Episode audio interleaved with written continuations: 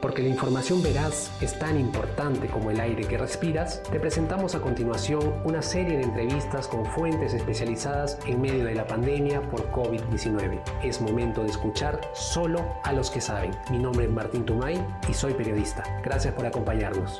El Comercio Podcast presenta El Comercio te informa. Hola amigos del comercio, ¿qué tal? Muchísimas gracias por seguir con nosotros. Esta vez me acompaña el doctor Alfonso Zabaleta. Él es especialista en farmacología y profesor de la Universidad Peruana Cayetano Heredia.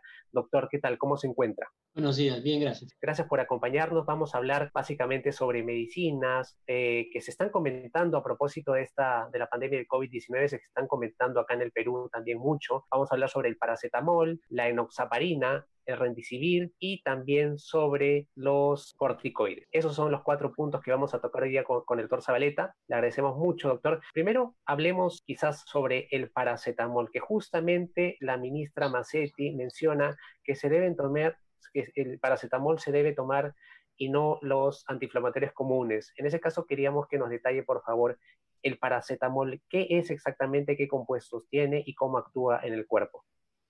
El paracetamol eh, eh, otro de los nombres eh, DCI de, este, de, esta sustancia es el, este es un compuesto que se usa específicamente para bajar la fiebre. Tiene buena potencia para bajar la fiebre y no tiene los otros efectos indeseables que tienen los medicamentos conocidos con el nombre de antiinflamatorios no esteroidales.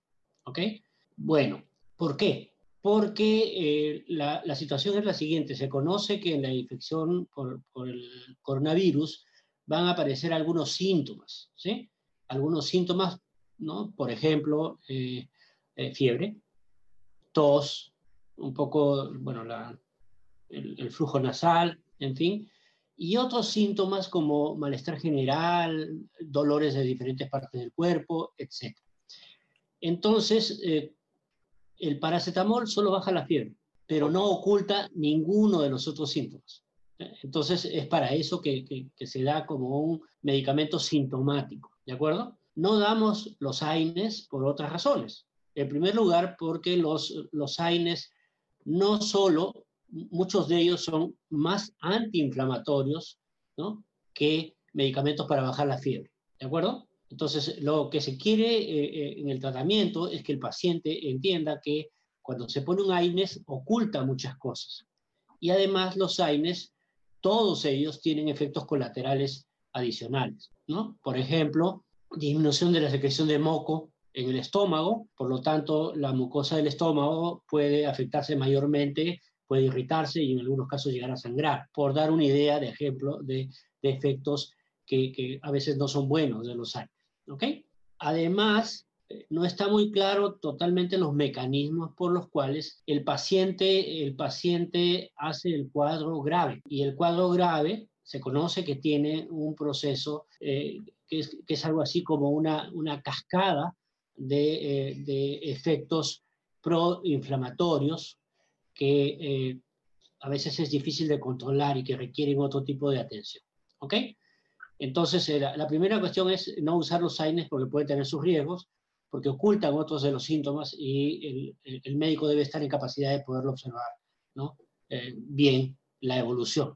Oculta muchas de las cosas de la evolución y cuando el paciente pasa la gravedad, pues ya uno ya se encuentra con el problema. ¿no?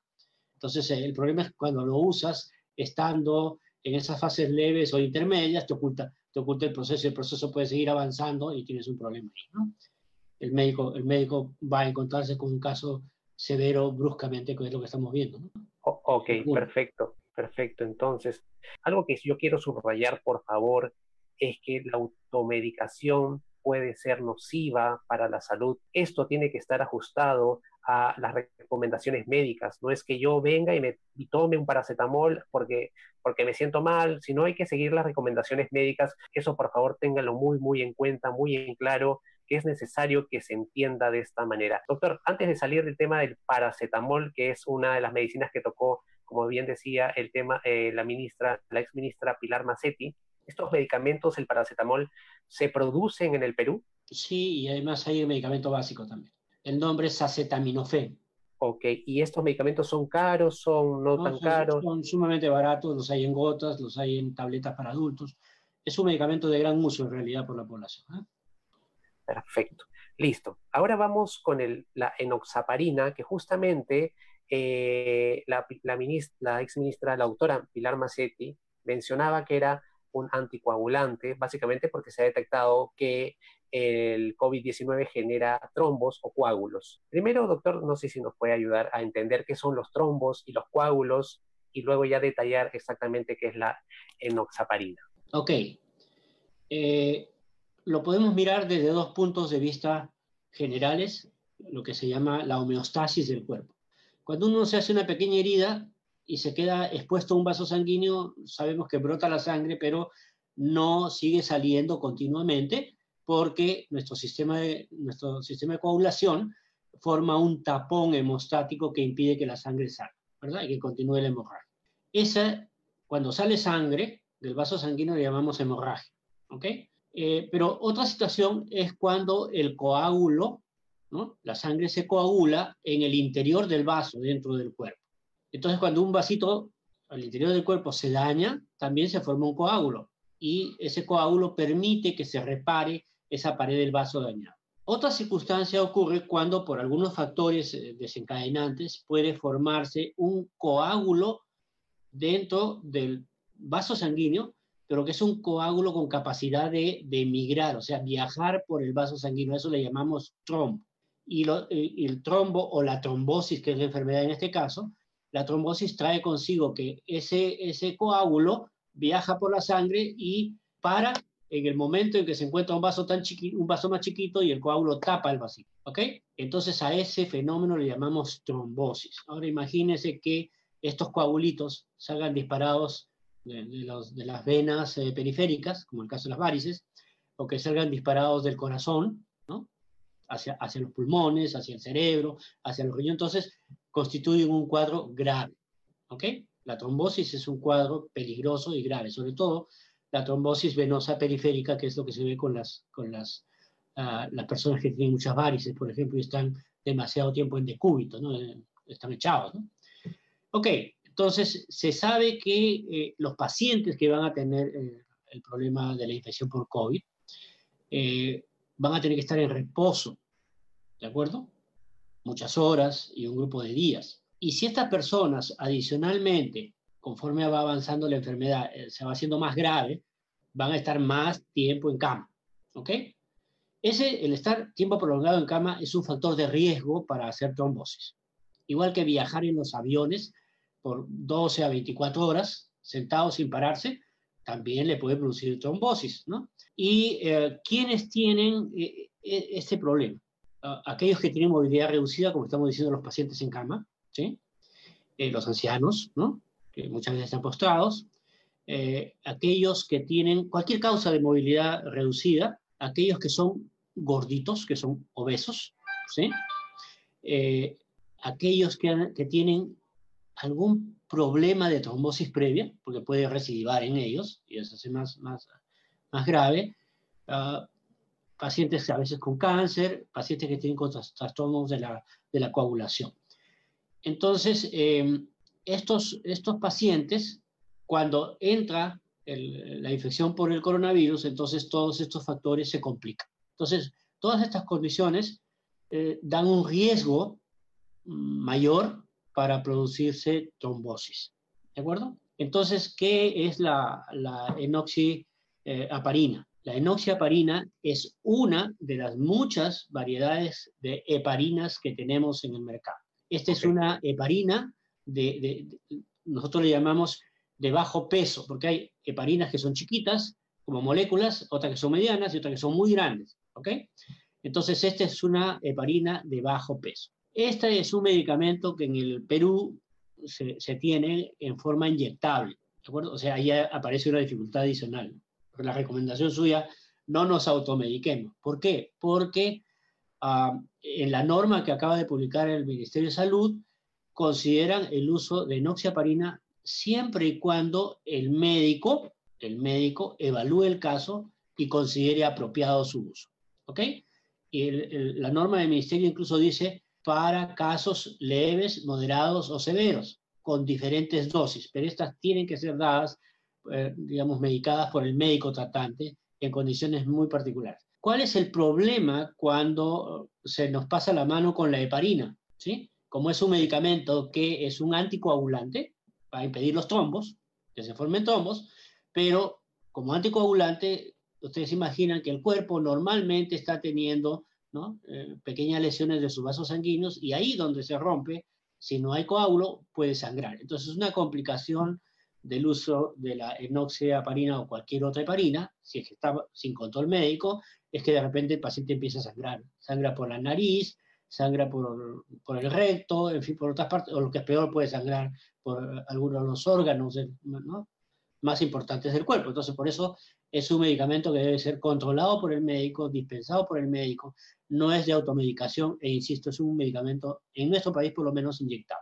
Ok, y justamente para quizás eh, un poco aumentar la información que nos da el doctor eh, Zabaleta, eh, justamente ayer la doctora Pilar Macetti mencionaba que esta, este medicamento se debería suministrar para pacientes leves, para pacientes leves en el sentido de que no necesiten oxígeno, según las declaraciones de la doctora Massetti, para pacientes que casos eh, moderados, o sea, los que sí requieran oxígeno, y también para pacientes con casos severos, cada uno con una eh, la indicación del médico y dosis distintas pero me llamaba la atención y hay que tenerlo muy, muy en cuenta. Es una medicina que ya lo, es una droga que el doctor Zabaleta ya, ya describió muy, muy bien. Eh, ahora la pregunta, doctor, ¿se produce en el Perú eh, la enoxiaparina? En el Perú hay una amplia variedad de heparinas, ¿no? Y esa es una de ellas que está disponible en el mercado. ¿Son baratos, son caros estos medicamentos? Bueno, eh, enoxiaparina, eh, desde el punto de vista del medicamento, puede conseguirse dentro de la lista de los medicamentos esenciales ahí el costo es menor, y también lo hay en forma comercial con un costo intermedio. Surgió una polémica cuando se hablaba mucho de la hidroxicloroquina. Se mencionaba que tenía gran potencial para tratar el, para tratar el COVID-19. Sin embargo, eh, se acabó en las farmacias, no se encontraba con facilidad y hay que entender también que hay pacientes con enfermedades distintas, en el caso de lupus, que necesitaban de este medicamento. Ahora la pregunta, doctor, sobre la enoxiaparina, ¿se trata, se, se, suministra en, otro, en otras enfermedades? Claro, como le decía, en cualquier tipo de enfermedad que tiene propensión a la trombosis. Y no es solo el COVID-19 el único que puede producir ese cuadro, hay una serie de otras, de otras, eh, de otras entidades clínicas del área de, de, la hematología que van a ser ah, susceptibles de usar este medicamento. De hecho, en la clínica lo hemos usado muchos años por para, otros, para los pacientes que tienen problemas de coagulación y de propensión a, a, tener trombosis. ¿no? ¿Y usted cree que ocurre también con el caso, como ocurre con el caso de los pacientes con lupus, que no encontraban la medicina, la hidroxicloroquina? En este caso, habrá pacientes que eh, luego de esta información que han dado desde el gobierno, que no encuentren la enoxiaparina? Digamos, no conozco el flujo del, del, producto, pero como digo, es normalmente un producto que lo han estado usando los especialistas hematólogos en los pacientes. O sea, y hay, y hay otras alternativas también que pueden ser utilizadas por los médicos comparables, ¿no? ¿Sí? Perfecto, doctor. Ahora vamos también con otra, otra, otro medicamento que mencionó la doctora Massetti. Hablaba también de corticoides. Mencionó dos exactamente, el metilprednisolona y también la dexametasona. Exactamente, no sé si nos puede detallar, por favor, eh, qué son estos medicamentos y qué eh, y de qué manera actúan sobre el cuerpo. A ver, los corticoides tienen una, particularidad de tener efecto antiinflamatorio, ¿sí? Muy poquito efecto analgésico, o sea, para calmar el dolor, pero también tienen la, particularidad de inhibir ciertas reacciones eh, de nuestro sistema inmune, ¿ok? De nuestro sistema de defensa. Eh, cuando se usa corticoides, eh, en, forma exagerada, un fenómeno que aparece es incremento, o sea, disminución de la capacidad de defendernos, por ejemplo, las infecciones por hongos o, algunas infecciones. Entonces, se conoce que el uso prolongado de corticoides va a traer consigo un aumento de las infecciones bacterianas y infecciones por hongos. ¿Ok? Entonces, ese es un contexto. Eh, digamos, cuando un paciente tiene un proceso inflamatorio severo, ¿ok? Podrían recomendarse eh, eh, corticoides, ¿no? Siempre evaluados por un médico. Y el, caso de los corticoides eh, tiene un efecto adicional cuando uno empieza a darle al paciente. El corticoide, digamos, altera un control que existe de nuestra producción de hormonas, en este caso de la corteza suprarrenal, ¿ok? que son importantes para la vida. Entonces, cuando uno le da estos, estos medicamentos, se rompe un poco el eje hipotálamo eh, hipofisario adrenal, que es el, eje que controla nuestras, nuestras hormonas principales, en su liberación diaria. Entonces, eh, debe hacerse la administración cuidadosa y la salida del corticoide también en forma cuidadosa. Por eso es que tiene que hacerlo el médico. Se, se dan dosis por lo general escalonadas, eh, va aumentando uno la dosis en varios días y luego al salir, al terminar, tiene que volver a a, salir en escalera descendente de dosis para que no haya lo que se conoce como efecto de rebote, de rebote del corticoide. Lo que se trataba de paliar vuelve a aparecer exagerado cuando, cuando suspendes el medicamento bruscamente. Ha habido muchísima discusión acerca del uso de corticoides en, en COVID y ahora está un poco más claro que el corticoide puede ser utilizado. Hay dos tipos de corticoides que se mencionan.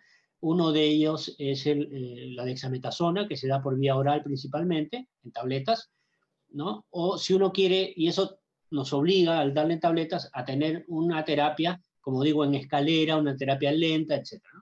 Pero si el médico desea un efecto sumamente rápido del corticoide, entonces lo da por vía endovenosa y ahí aparece la metilprednisolona.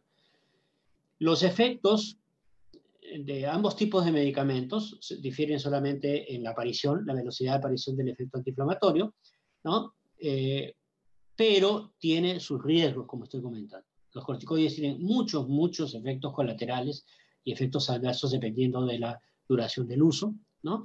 Y como digo, el más, el más importante en un momento determinado es la propensión, la mayor propensión cuando uno usa corticoides a tener infecciones agregadas y estas infecciones agregadas en un paciente que ya, ya tiene un problema con el virus, ¿no? Eh, que es uno de los riesgos, ¿no? detrás, detrás del virus, que venga y traiga otra infección más.